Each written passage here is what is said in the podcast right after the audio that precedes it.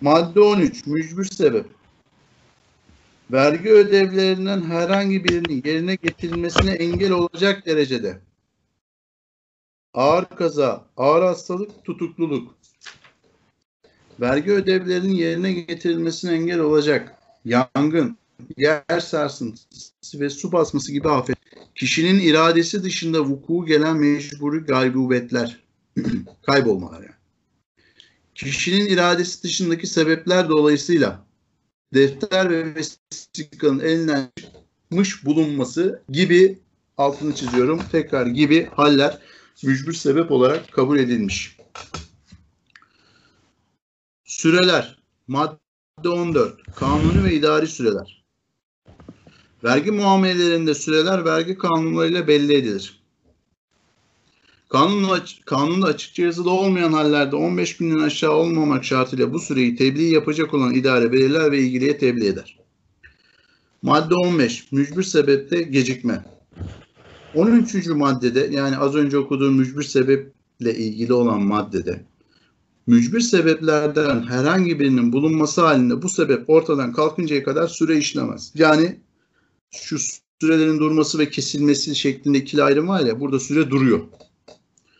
Bu takdirde tarz zaman aşımı ya da buna tahakkuk zaman aşımı da deniyor. Tarz zaman aşımı işlemeyen süre kadar uzar.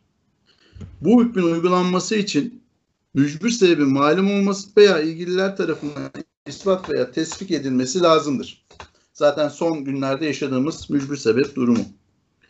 Maliye Bakanlığı da mücbir sebep haller nedeniyle bölgelere, il, ilçe, mahallelere vesaireye mücbir sebep ilan etmeye, beyannameleri toplulaştırmaya yetkilidir.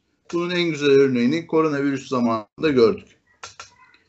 Madde olantı, ölüm halinde sürelerin uzaması, vergi kanunlarında hüküm bulunmayan hallerde ki gelir vergisi kanunu 92. maddesinde özel bir düzenleme yapılıyor.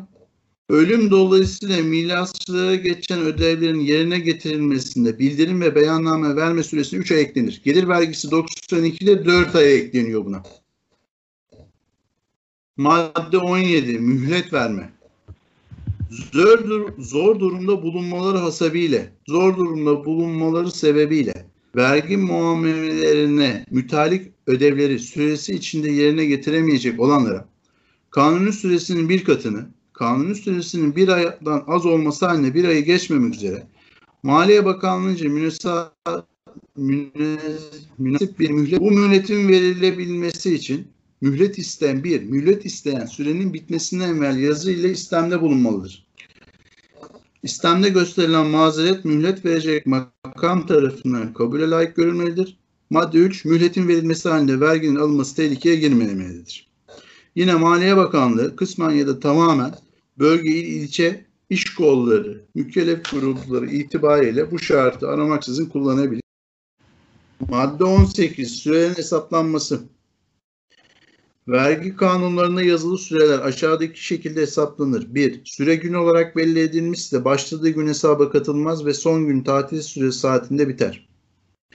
2. Süre hafta veya ay olarak belli edilmişse başladığı güne son hafta veya ayda tekabül eden günün tatil saatinde biter. Sürenin bittiği ayda başladığı güne tekabül eden bir gün yoksa süre o ayın son gününün tatil saatinde biter. 3. Sonu belli olan bir günle tayin edilmiş edilen sürelerde süre o günün tatil saatinde biter.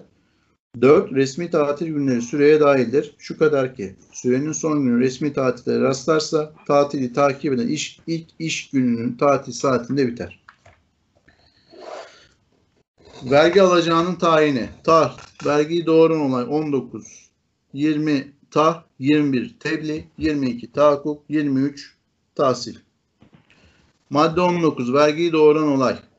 Vergi alacağı vergi kanunlarının vergiyi bağlandıkları olayın hukuku ve hukuki durumun temekkülüyle doğar. Tekemmülü. Tekemmülü. Vergi alacağı mükellef bakımından vergi borcunu teşkil eder. Madde 20 tar. Verginin tahrı vergi alacağının kanunlarında gösterilen matrah ve nispetler üzerinden vergi dairesi tarafından hesaplanarak bu olacağı miktar itibariyle tespit eden idari muameledir. 21. Madde 21 tebliğ.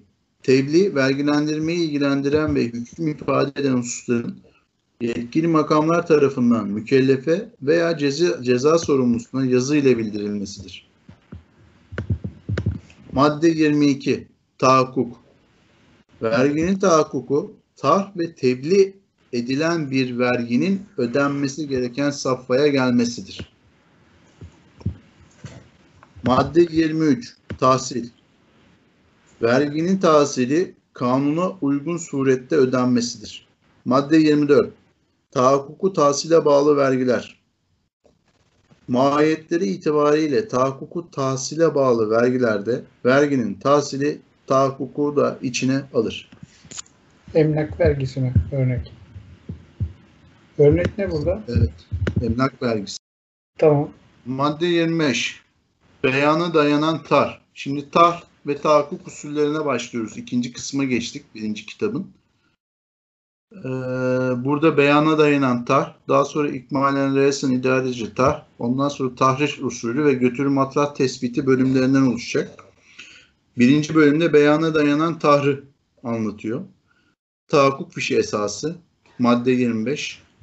Vergi kanunlarına göre beyan üzerinden alınan vergiler tahakkuk fişiyle tar ve tahakkuk ettirilir. Burayı hızlı geçsek olur herhalde. Tar- Evet, şey, madde tar- 26 tar- tahakkuk fişi var. Bunu geçiyorum. Tahakkuk fişinin kesinliği madde 27. Bir şey sorabilir miyim? Ee, bu şeylerde tahakkuk fişinin üzerinde o e, bulunması gereken bilgileri öyle nokta atışı sor, sor- sordukları oldu mu hiç? Bunu sormazlar ya. Sorarlarsa da artık bunu yapmayalım yani. Kafandan yazarsın. 11 tane şey var. Zaten. yazabilirsin diye. Yok yani, yani 9-10 tanesini yazarsın da 8-9 tanesini. Şakacı mısın? Serdar. Ne abi? Madde diyorum. 28. Vergi Yok beyan gördünüz mü diye sor, soruyorum abi. Şey böyle ara ara bahsedin ki biz de e, yani gördüğümüz şeyler değil. Ben sorulara bile bakmadım yani. Yani 5 puan 5 puandır. Tamam. Tamam hayır. Buna bir şey olursa İlkay Suvakçı'nın yakasına yapışırız. Madde Gördün 28. mü görmedim. Sorar mı? Sorabilir. Buradaki her şeyi sorabilir.